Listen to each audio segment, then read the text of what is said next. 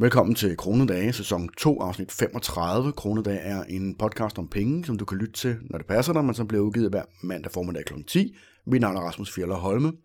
Kronedage handler som sagt om penge, det vil sige budgetlægning, investering og opsparing i hverdagen, og alt hvad der er relevant for, at vi kan opnå så høj økonomisk frihed som muligt på så kort tid som muligt. Det er jo et ret stort og bredt emne, og derfor så taler jeg jo også om øh, alt muligt, som jo ikke er særligt tæt relateret ofte, men som alt sammen er relevant for, ja, netop økonomisk frihed. Og øh, et emne, som betyder rigtig meget, det er jo vores forbrug. Hvis ikke vi har styr på vores forbrug, så er det meget, meget svært at opnå særlig høj grad af, af økonomisk frihed. Øh, og derfor så skal vi i dag tale om indkomstinflation og forbrugsafhængighed, og hvordan det er relateret til, ja, til øh, overforbrug. Vi kender jo mange af os almindelig inflation, øhm, og meget sådan kort opridset, så øh, sker inflationen, når en centralbank de pumper flere penge ud af deres valuta, end, end hvad der er allerede er i omløb. Og så bliver denne her valuta, den bliver øh, mindre sjælden, og dermed så vil den også have en mindre værdi. Og det betyder jo så, at handlende forretningsfolk, de vil have mere for deres varer, flere penge for deres varer, og dem, de så er ansat, lønarbejdere, de vil gerne have flere penge for deres arbejde, fordi at de ønsker jo selvfølgelig at opretholde den levestandard, som de havde, før at tingene steg i pris. Indkomstinflationen den er mikroøkonomisk, det vil sige, at den påvirker den enkelte, men den har dog en del til fælles med den makroøkonomiske inflation i det, at det drejer sig om noget med øget pengemængde. Indkomstinflation det er, at man begynder at bruge flere penge efterhånden, som man tjener flere af dem. For eksempel øh, så lever de fleste studerende ret beskeden, for de har jo deres SU, og måske har de et studiejob og tjener en lille smule ved siden af. Øhm, eller også så lever man måske på lærlingeløn, som jo heller ikke er nogen formue. Og, og, og det kan være, at man måske har 7.000 kroner om måneden efter skat eller noget af den stil. Øh, og det kan rigtig mange, for hvem at det er længe siden, at de havde den her lave indkomst, som har godt betalte jobs, måske er meget svært ved at forstå, hvordan at man overhovedet kan få det til at hænge sammen med det beløb. Men man tilpasser sig jo. Så bor man billigt, og man kører ind i Netto, og man cykler rundt i stedet for at køre, eller betale de dyre busbilletter. Man spiser på de billigste spisesteder, når man sjældent gang imellem tager ud og spise, og så videre og så videre. Og øh, ja, det er jo en beskeden tilværelse, men det er jo absolut overkommeligt at leve sådan. Der er jo ikke nogen, der dør af sult, hvis de er på SU, og så vidt jeg husker, er der også råd til en enkelt øl i ny og næ. Øhm, studerende de har jo ofte ikke nogen penge ved månedens udgang, fordi at der jo ganske enkelt ikke er ret meget at rute med.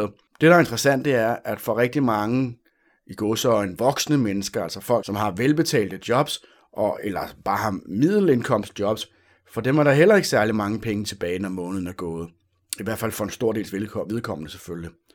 Og hvordan kan det så være, at en velbetalt akademiker eller en selvstændig håndværker, de kan have lige så få penge som en studerende, der er på SU, når måneden er ved at rende ud?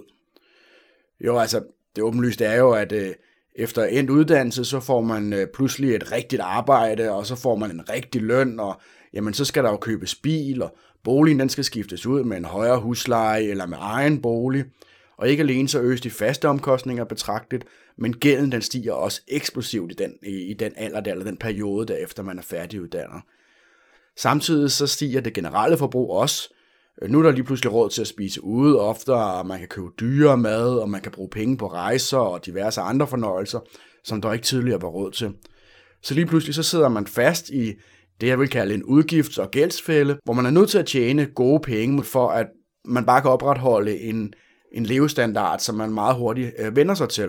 Hvor 1000 kroner engang for en fattig studerende, om man så må sige, var rigtig mange penge, jamen øh, så bliver en tusse bare et greb i lommen, Øh, det tror jeg, at næsten alle, som øh, har en, et fuldtidsjob og, øh, og, og, og sådan en okay løn, kan I genkende til, at 1000 kroner, det, øh, det er noget lidt andet, end det var øh, som studerende, eller da man var yngre. Og det er jo meget i stil med den makroøkonomiske form for inflation, hvor at 50 kroner jo en gang i gamle dage, det kunne betale en helt husleje, så kan det jo i dag knap øh, dække en dags forbrug af el og vand. Spørgsmålet er så, hvorfor sker den her øh, indkomstinflation? I en vis udstrækning, så tænker jeg, at det er meget naturligt. Fordi det er jo ikke sjovt at bo i en etværelse og spise havregrød til aftensmad. I hvert fald ikke for de flestes vedkommende. Og når vi så begynder at tjene mere, jamen, så giver det jo meget god mening, at man, at man forsøger at løfte sin levestandard en tand, for så vidt, at det gør os mere tilfredse på både kort og lang sigt. Og selvom det er muligt, så er der jo ikke så mange, der vil være tilfredse med at leve som en studerende eller en lærling hele livet. dels så kan man jo slet ikke bo på kollegiet, når man ikke er studerende, men der er jo heller ikke noget i vejen med, at man forsøger at forbedre sin stand for så vidt, at, at det gør livet bedre, så for så vidt, at man er mere tilfreds efterfølgende, og man kan se på tilbage på sin studietid og tænke, ja, der var masser af gode ting her, men jeg har klart en bedre levestandard, og det kan jeg mærke i hverdagen. Men hvor går den her grænse så mellem, at man øger sin levestandard op til et niveau, hvor at man ligesom er tilfreds, og så hvor man bare fortsætter med det efterhånden, så man begynder at tjene flere penge. Fordi det stopper jo sjældent ved det første rigtige job. Det følger jo gerne, at så får man en forfremmelse, eller i hvert fald en lønforhøjelse, eller øh, den forretning, man har startet op, at den begynder at tjene flere og flere penge, jamen så skal der bare øh, nyere og dyrere ting til. Så hvor går grænsen? Jeg tror, at rigtig mange simpelthen ikke overvejer, hvornår de har nået deres ønskede levestandard. Og ligesom med alt andet, jamen hvis man ikke har en grænse, hvordan kan man så vide, når man har nok? For eksempel så ved jeg ret præcist, hvornår at vi i vores familie har nået vores ønskede levestandard.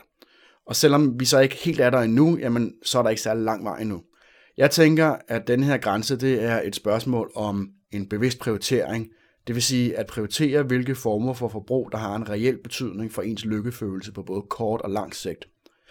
For eksempel så betyder det i mit tilfælde rigtig meget at have en bil.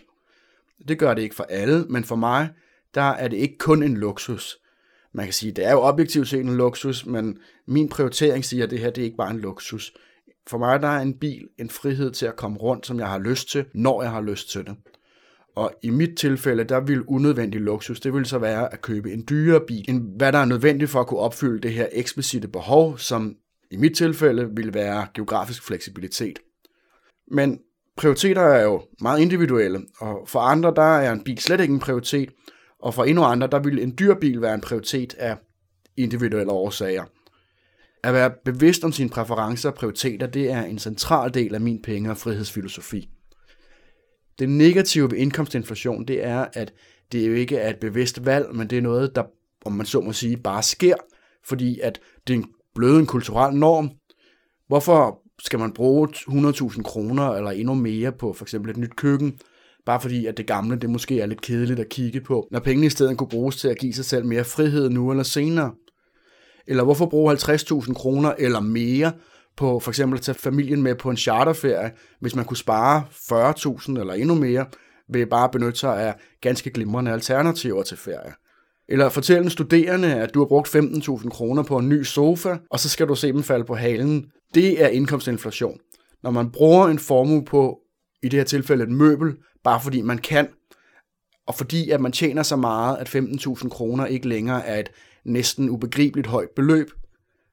De fleste mennesker vil sige, at 15.000 kroner er meget, men der er stadigvæk rigtig mange, som køber ja, for eksempel møbler til den pris, og det er bare et tegn på, at det er i hvert fald i de fleste tilfælde, øhm, jamen, så tillægger man ikke de 15.000 kroner en særlig høj værdi.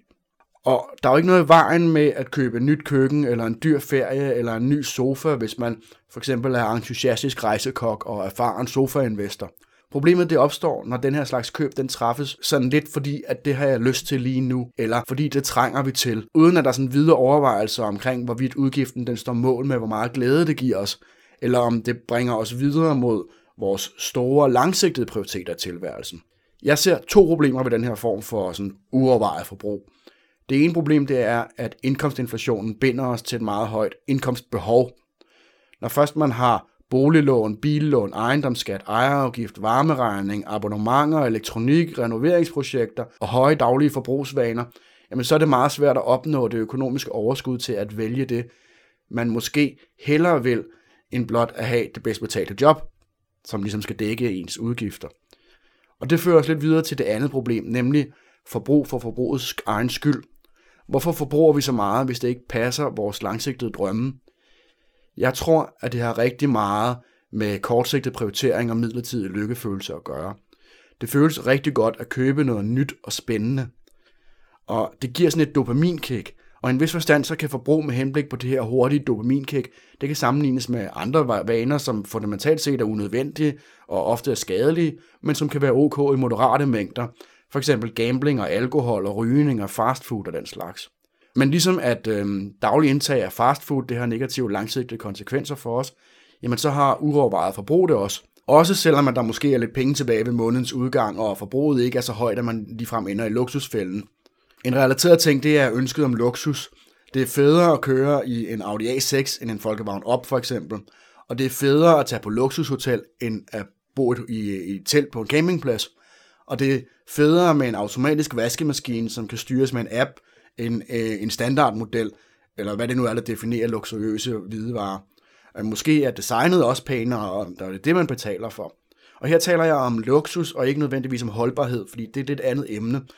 Øhm, men man vender sig til luksus, som sagt, og det giver en kortvarig glæde af at nyde noget luksuriøst. Man får det her dopaminkick, ligesom når man køber noget nyt, men så bliver det også hurtigt dagligdag igen, og de første gange så nydes det køb, som kostede meget mere end billige alternativer, men efter relativt kort tid, så bliver det i langt de fleste tilfælde bare øh, hurtig hverdag igen, og, og så forsvinder den her glæde, og så kunne man lige så godt bare have købt noget, der var øh, billigere.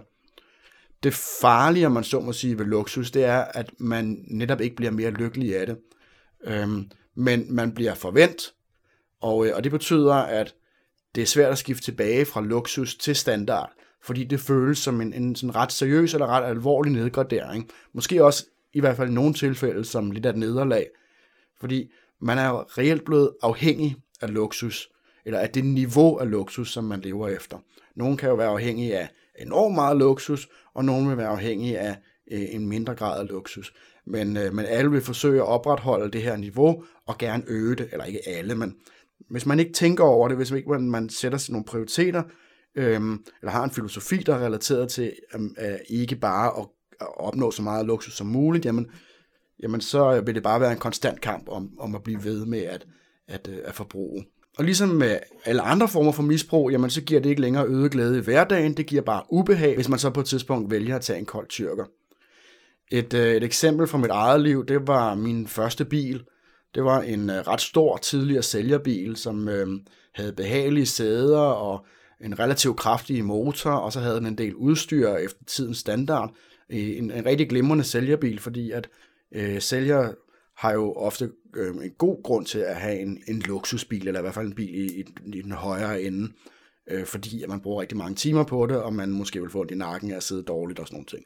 Men den her bil, den var så øh, også dyr i drift, og det var både brændstof og ejerafgift, og så røg der ret mange penge på, på reparationskontoen også.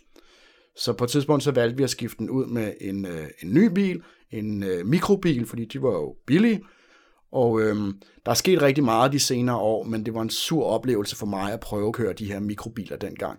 Fordi der var støj, og man sad elendigt, og accelerationen, det var en by i Rusland, og ruderne, de skulle rulles ned med håndsvinger.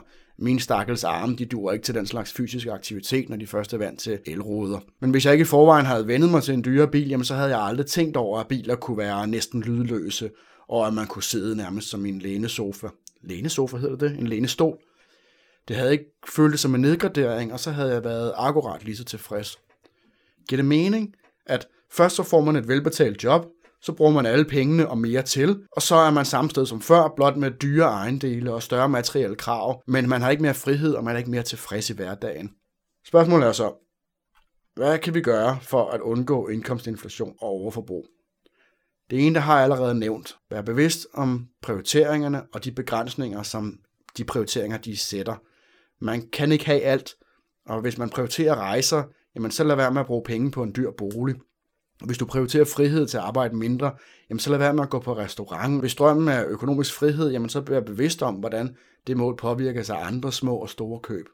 En relateret faktor, det er behovsudsættelse, også inden for vores prioriteter. Hvis drømmen den for eksempel er at rejse jorden rundt i et år, så lad være med at bruge penge på andre ferierejser i mellemtiden. Og hvis drømmen den er at blive økonomisk uafhængig, så lad være med at købe eller lege en dyr bolig for eksempel. Men den tredje pointe, tænker jeg, er den muligvis vigtigste. Det er let at tale om behovsudsættelse og prioriteringer, men det kræver selvdisciplin. Og vi har ikke energi til konstant at være disciplineret i et samfund, hvor det absolut mest udbredte kulturelle træk på tværs af alder og køn og etnisk herkomst, det er, at alting skal være så let og så behageligt som muligt. Måske i et hypotetisk andet samfund, hvor kulturen var en anden, hvor forbrug ville være noget, man øh, måske noget, som havde øh, negative sociale konsekvenser, folk de synes måske, det var lidt mærkeligt eller noget af den stil, Ligesom at gæld har været igennem historien rigtig mange steder.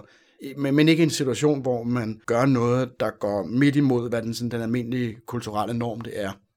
Og derfor så har vi brug for at omlægge til en filosofi, som sætter en ære i et fysisk hårdere liv, hvor man bevidst foretrækker mindre komfort, og ikke ser det hårde som noget negativt, der ideelt set burde afskaffes ved, at man kastede penge efter det. På samme måde som at øh, muskler de skal presses for at blive større, jamen så er både krop og sind godt af, at man nogle gange vælger den hårde løsning, at man nogle gange springer over, hvor gæret ikke nødvendigvis er lavest, som så tilfældigvis også ofte er den billigere løsning, den løsning, hvor man sparer penge. Så i stedet for at tænke, for eksempel, øh, det er surt at hænge tøj til tørre, lad mig købe en tørretumbler, jamen, så spænd tørresnoren ud og glæd dig over, at du ikke tillader en maskine at gøre dig afhængig af de lette løsninger. Den økonomiske besparelse, den vil jo være der, med kommer automatisk, men det er blot en bonus. Det sjove er, at den her filosofi fungerer på samme måde som indkomstinflation, bare med modsat fortegn. Efterhånden så vender man sig til mindre komfort, uden at det går ud over levestandarden. Og så bliver det meget lettere at skære yderligere i forbruget, indtil man til sidst så kun bruger penge på det, som man prioriterer højst. Nu kan jeg mærke, at min stemme den er ved at blive hæs. Jeg har stadigvæk ikke øh, fået kommet mig helt over forkølelsen fra sidste uge. Hvis du synes, du kunne bruge det her til noget, og du gerne vil have, at øh, jeg skal fortsætte med at lave mine rants, jamen så, så gå ind på pengepuren.dk-support og ja, støt podcasten en lille smule. Tak fordi du lyttede med, og pas godt på jer selv derude.